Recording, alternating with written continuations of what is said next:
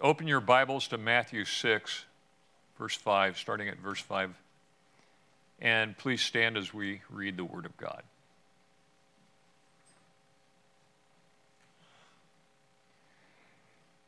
And when you pray, you must not be like the hypocrites, for they love to stand and pray in the synagogue and at the street corners that they may be seen by others. Truly I say to you, they have received their reward. But when you pray, go into your room and shut the door and pray to your Father who is in secret. And your Father who sees in secret will reward you. And when you pray, do not heap up empty phrases as the Gentiles do for they think that they will be heard for their many words. Do not be like them, for your Father knows what you need before you ask Him. Pray then like this. And please join me in praying this out loud. Our Father in heaven, hallowed be your name, your kingdom come, your will be done on earth as it is in heaven. Give us this day our daily bread, and forgive us our debts as we also have forgiven our debtors. And lead us not into temptation, but deliver us from evil. For thine is the kingdom, and the power, and the glory forever. Amen. So today, this is going to be a recap. Go ahead and sit down. I'm sorry. We're, going to do a recap. This video here I want to show, it's about 25 minutes. It's by Sinclair Ferguson. And uh, I found it I get this renewing your mind from Ligonier Ministries every day, and this was one of the things they sent back in March. And at the time, I thought, you know, geez, I wish we'd have had this for the first uh, class. But the more I, I thought about it this week and kind of put up a short uh, commentary afterwards, I thought, no, this is perfect for, the, for a recap. This is, this is a good way to end it. So if we can, uh, start the video now.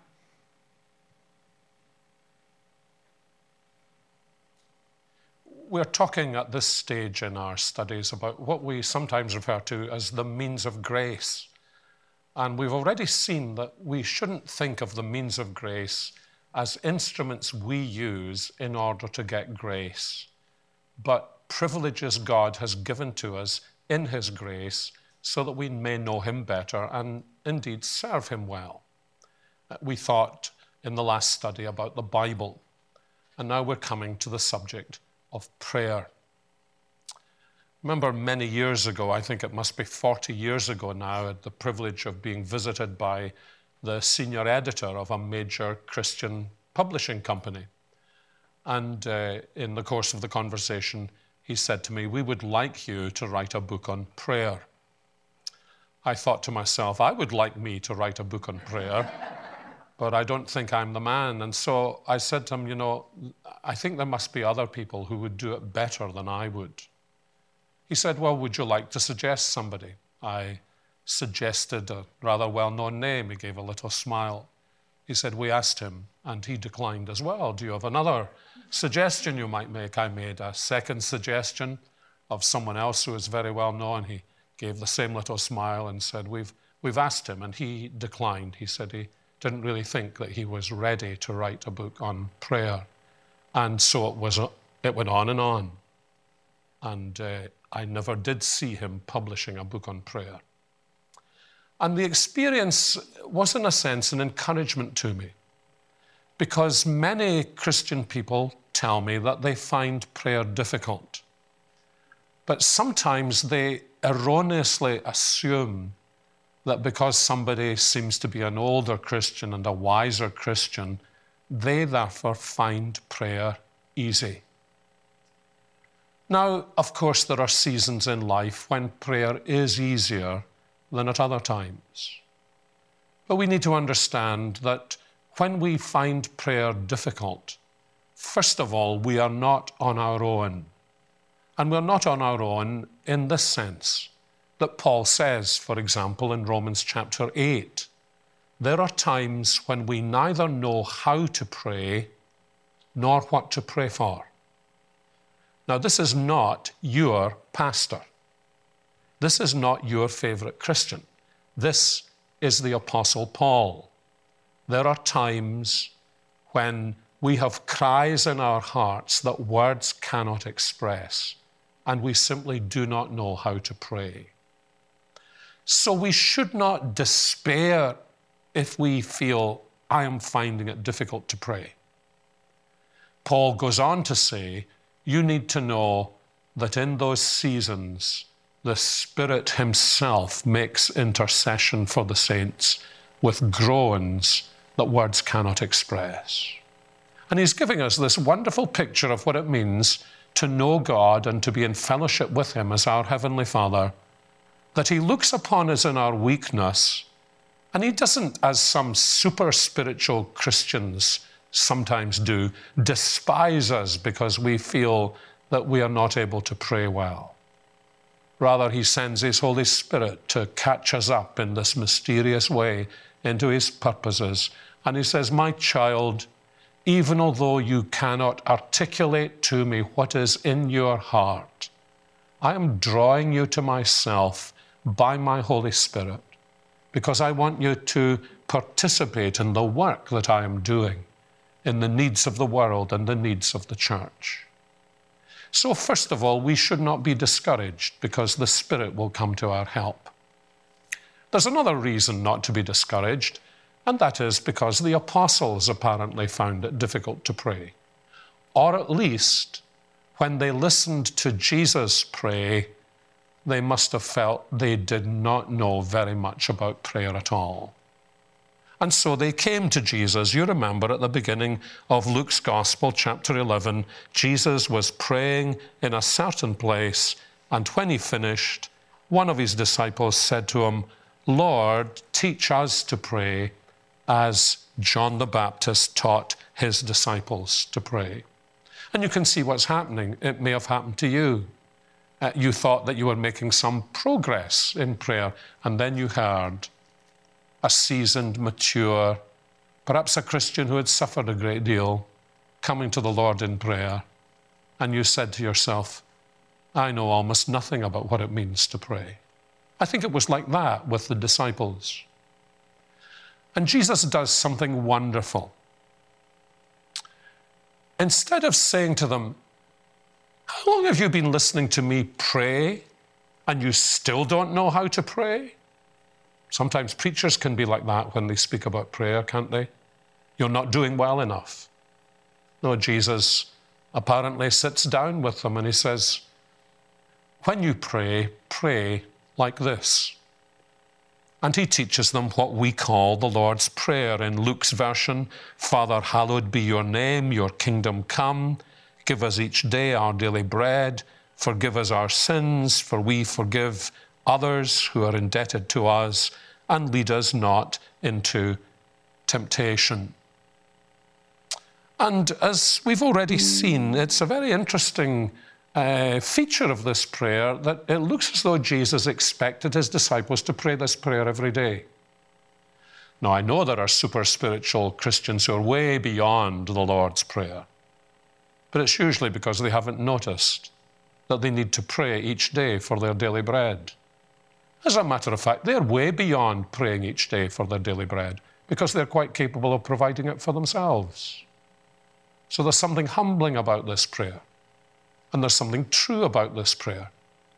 And the reason that's so is because this is not only a model structure for our praying, but it's a model structure for the way we live. And it really underlines for us that praying is not an isolated spiritual exercise. We pray and we live in two different compartments. The truth of the matter is, we live as we pray, and we pray as we live. And so the Lord's Prayer is not only a basic manual of instruction about how to pray, it's a basic manual of instruction about how to live for God's glory in order that we may learn what it means to pray. And we should never lose sight of these two realities. So, what I want us to do is just to think about this Lord's Prayer to refresh ourselves. Remember what I said at the beginning about Jack Nicklaus, the golfer. I'm sorry for those of you who are not golfers to bring in this golfing illustration again. Going to his coach while he himself is the greatest golfer in the world and saying, Mr. Grout, teach me how to play golf. And we really do need to keep on returning to the Lord's Prayer so that we too may learn to say to Jesus, the great prayer, the one who ever lives to make intercession for his people.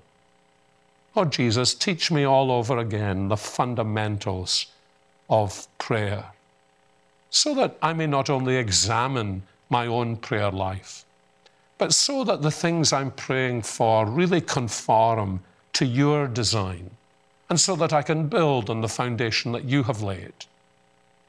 Now, there are many ways to think about this. I want us to think about it in three different ways. First of all, the way in which the Lord's Prayer encourages us to have a right attitude in prayer.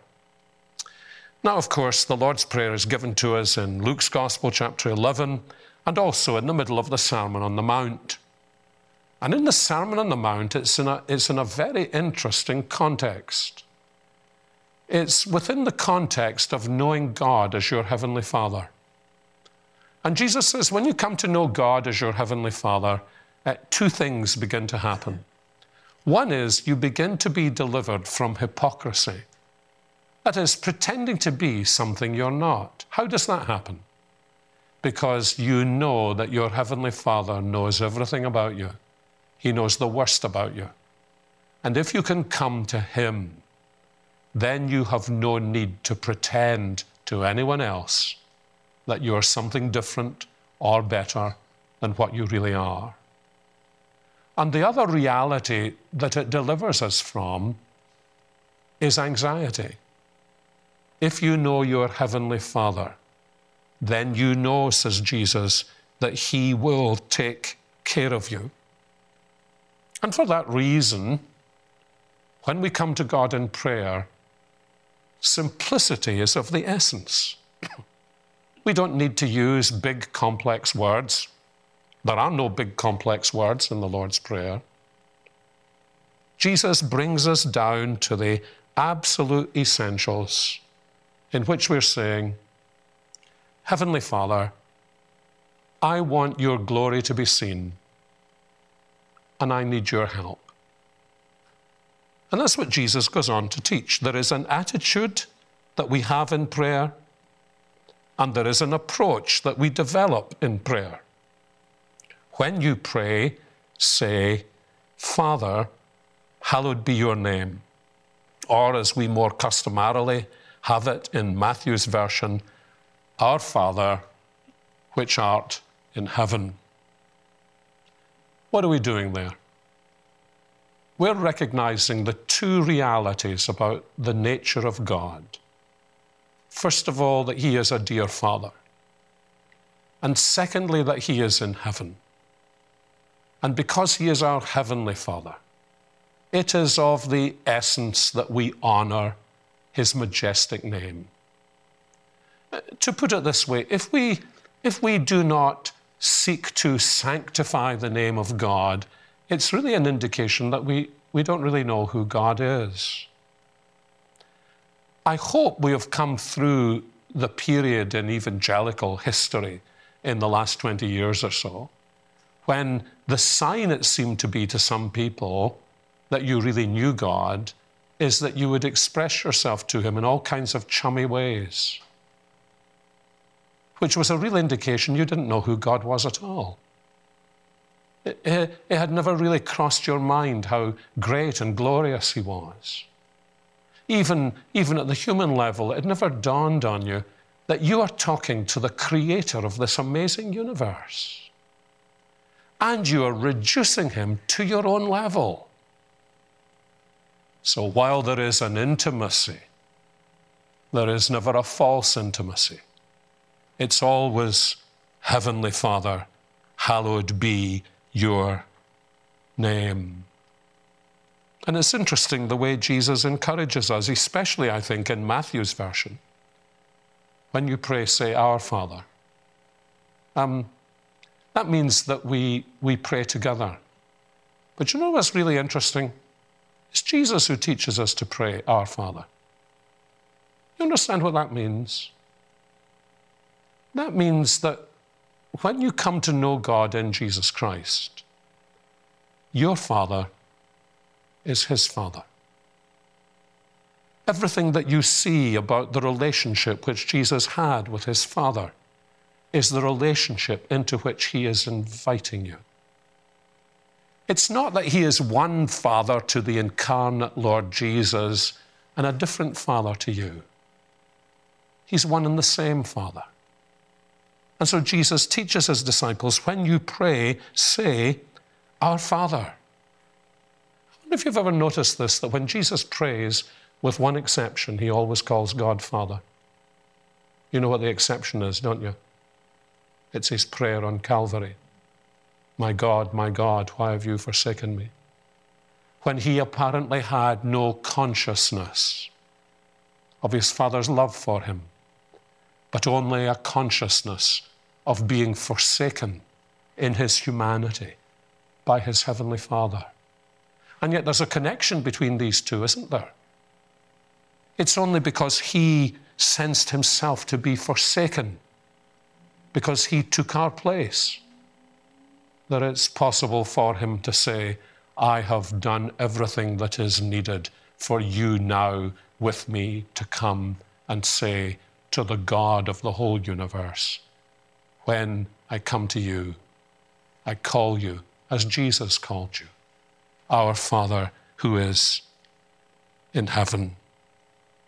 So there's intimacy in prayer. And that intimacy in prayer is a tremendous encouragement to pray because He is our Father. Because as our Father, He's promised to provide for us.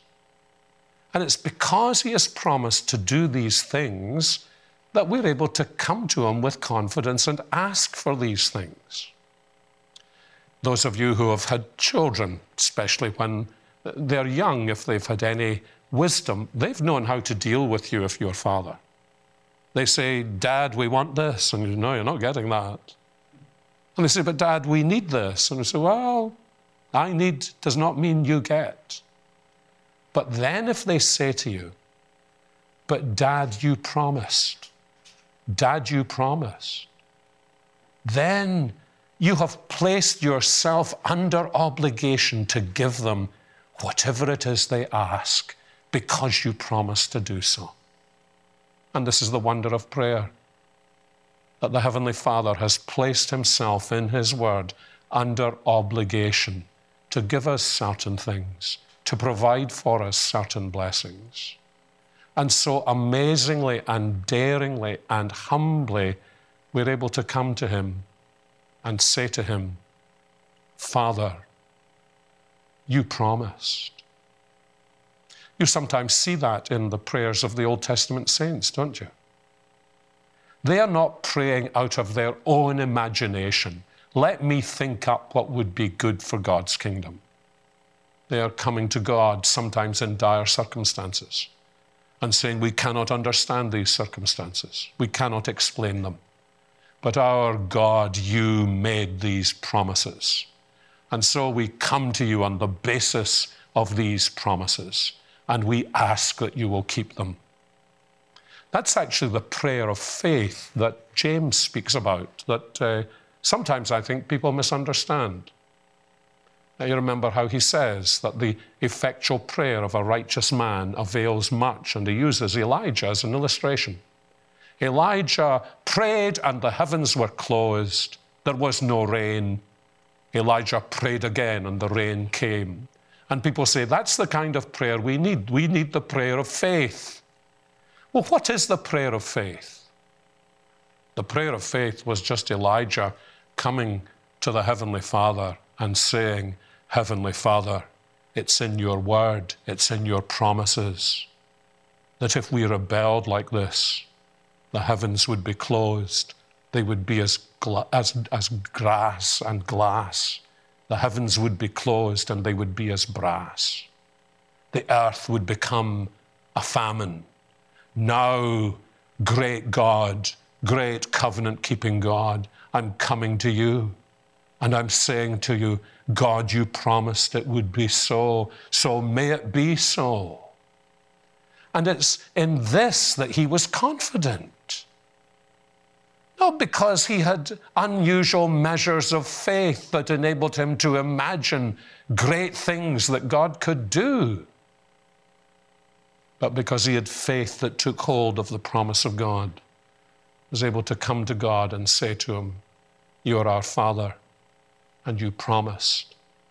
And then the faith to believe that if he had promised and if Elijah asked, then it must be so. What does that teach us? Well, among other things, it teaches us we need to get to grips with the promises of God. And that's actually what the Lord's Prayer does. There is nothing in the Lord's Prayer that does not focus on what God has promised to be and to do. Our Father in heaven, hallowed be your name. Your kingdom come. Um, how can we pray that with confidence? Well, because look at what's happening in the church. There are marvelous things happening in the church. Well, what do you say when there aren't marvelous things happening in the church? No, you pray, Your kingdom come, because God has promised to bring in His kingdom. Your will be done, because God has promised that His will will indeed be done. And so we need to understand not only this attitude that we have in prayer and this general approach that we have in prayer. Uh, the great fathers of the church, down through the Reformation fathers, understood this that prayer needs to be directed by the Word. And therefore, prayer will be fed by the Word. Uh, sometimes people say, Well, I, I just ask for anything I want and I, I know that He will hear. But God is not your servant. What we need to learn to pray for is what God has promised to do. That's not always what you hear in gatherings for prayer, is it? Uh, so often we're focused on what we think is important. And it's not so often that you hear people today coming and saying, and Lord, we come to you about this because this is what you have promised to do. And therefore, we look to you to keep your promise.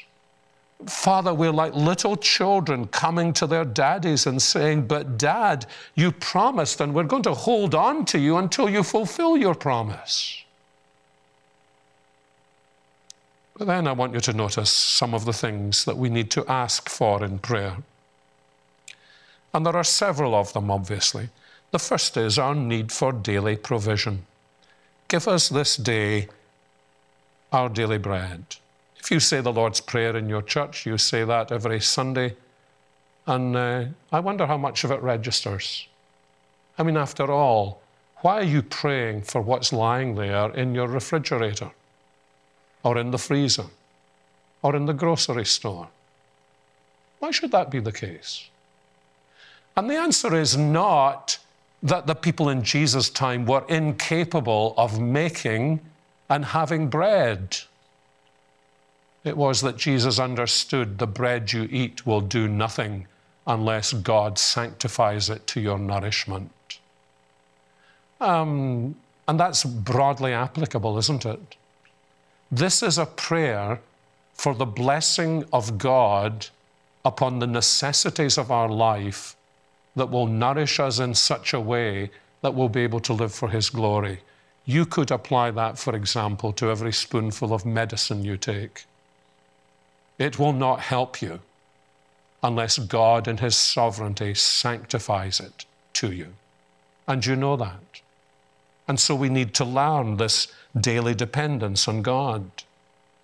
And then there's our need for pardon as we pray that God will forgive our debts as we forgive our debtors. And you see the logic of what, have you, I mean, have you ever thought about what you're actually asking for there? You have the boldness to say to God, God, find somebody else who will pay my debt because it must be paid.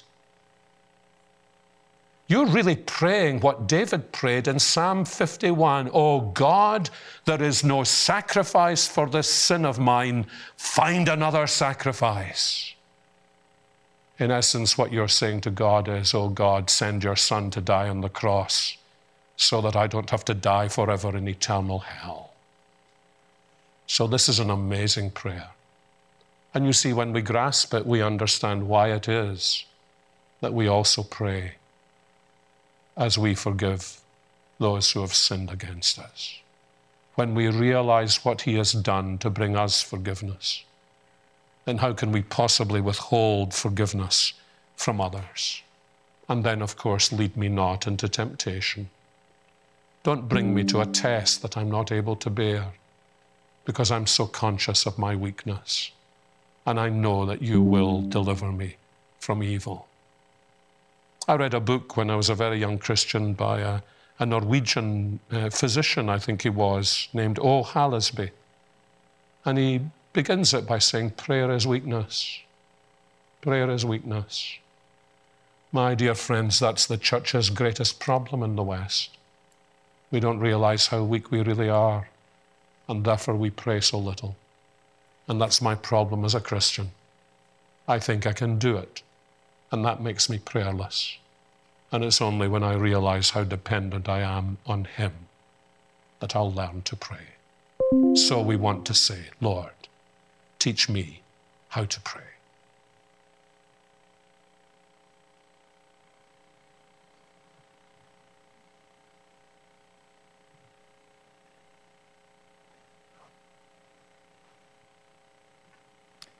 Well, I hope we've established a context for prayer in these last eight classes, prayers of Paul. You know, we've seen certain common themes in Paul's prayer that, that we can look to as models for our own prayers. Let me, let me just run down a quick list of to note some of these themes. You know, Paul, he always thanks Christ for the redeeming love that he worked out on Calvary's cross. He always gives thanks for faith, for love, for promises, for obligations, for comfort, for revelation, for joy, for wisdom, for the knowledge of God, of what's excellent, of hope,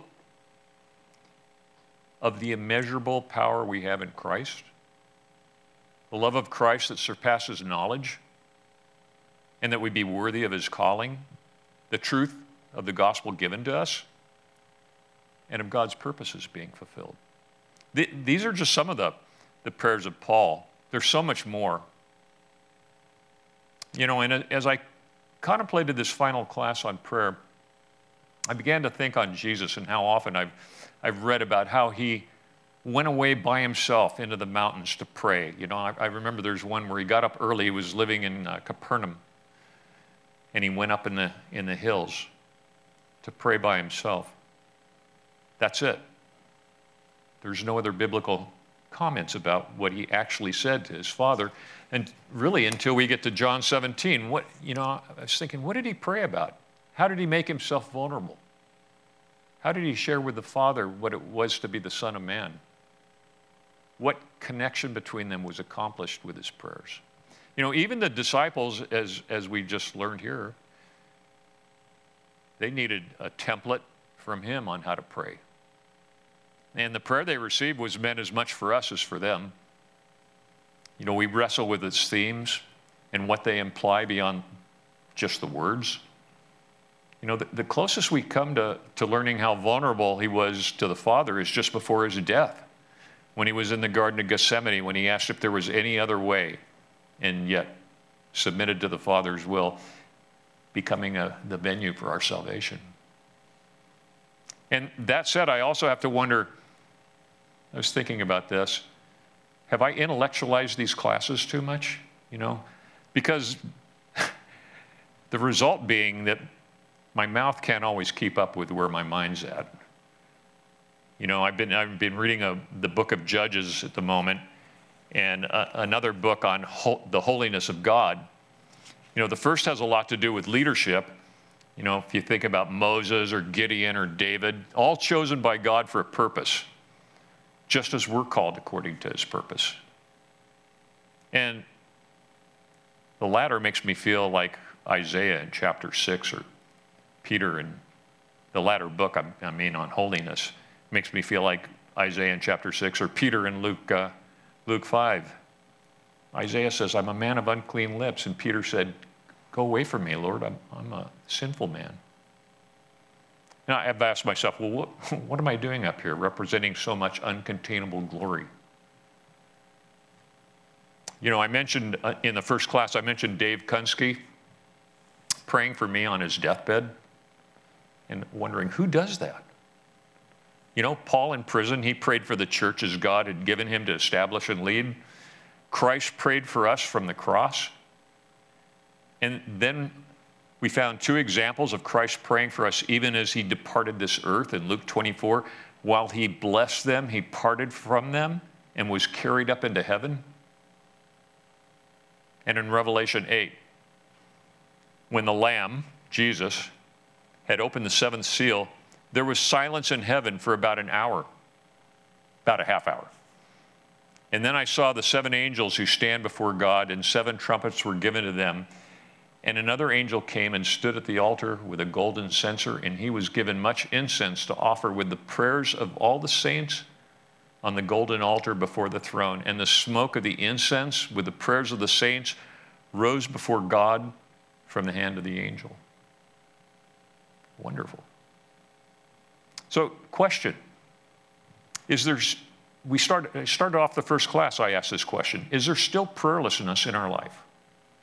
Because, you know, it's a warning light, it, it indicates our, indi- our, our ignorance of God. Are you seeking excellence? Are you seeking insight? Are you living with a view of the day of Christ? Have you examined your heart humbly and with gratitude for God's tender mercies? You know, our prayers do reveal what we believe about God. Have you considered some of the challenges to prayer? Have you reckoned with them by, by taking them, them to the Lord? Too busy, too dry spiritually, too bitter, too ashamed, too content.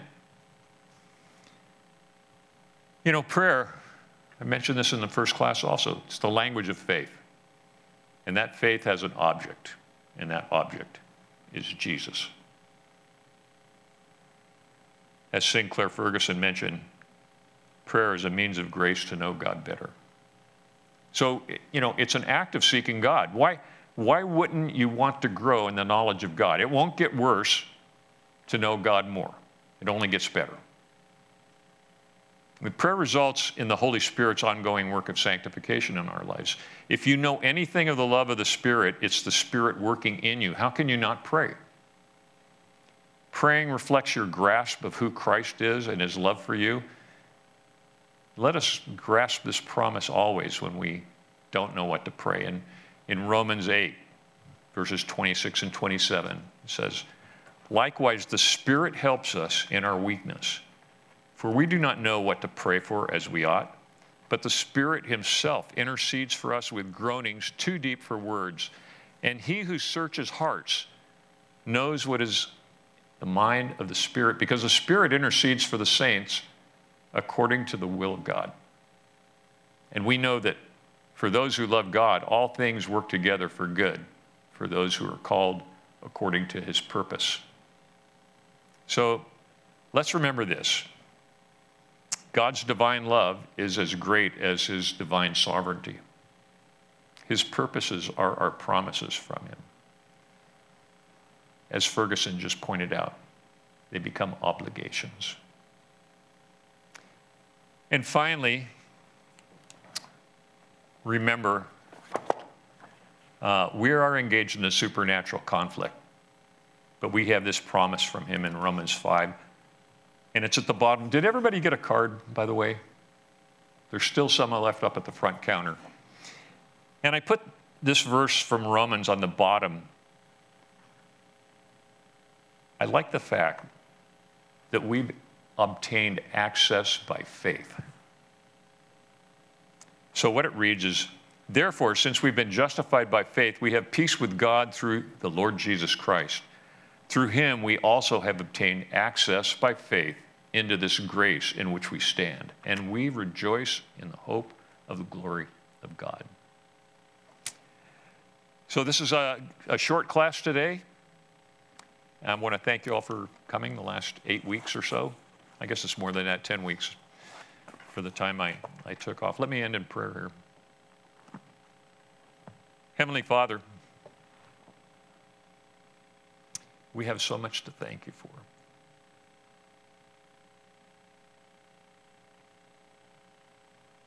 So we do. We thank you for sending your Son to die for us, as he mentioned in Psalm 51. I need another sacrifice. I need something else to take the place of my sin. So you sent your son. We just thank you for that and that we can come to you in prayer. And I, I pray that we will do that, that we consider these things and we don't have to be ashamed to come to you in prayer. And our prayers don't have to be long and sanctimonious because you already know. You already know what we need, and you're ready to fulfill your obligations. I think about Hebrews 11, you know, the chapter on faith, and all those people that were mentioned in that chapter were living with your promise, as we are too. And we thank you. We thank you in Jesus' name. Amen.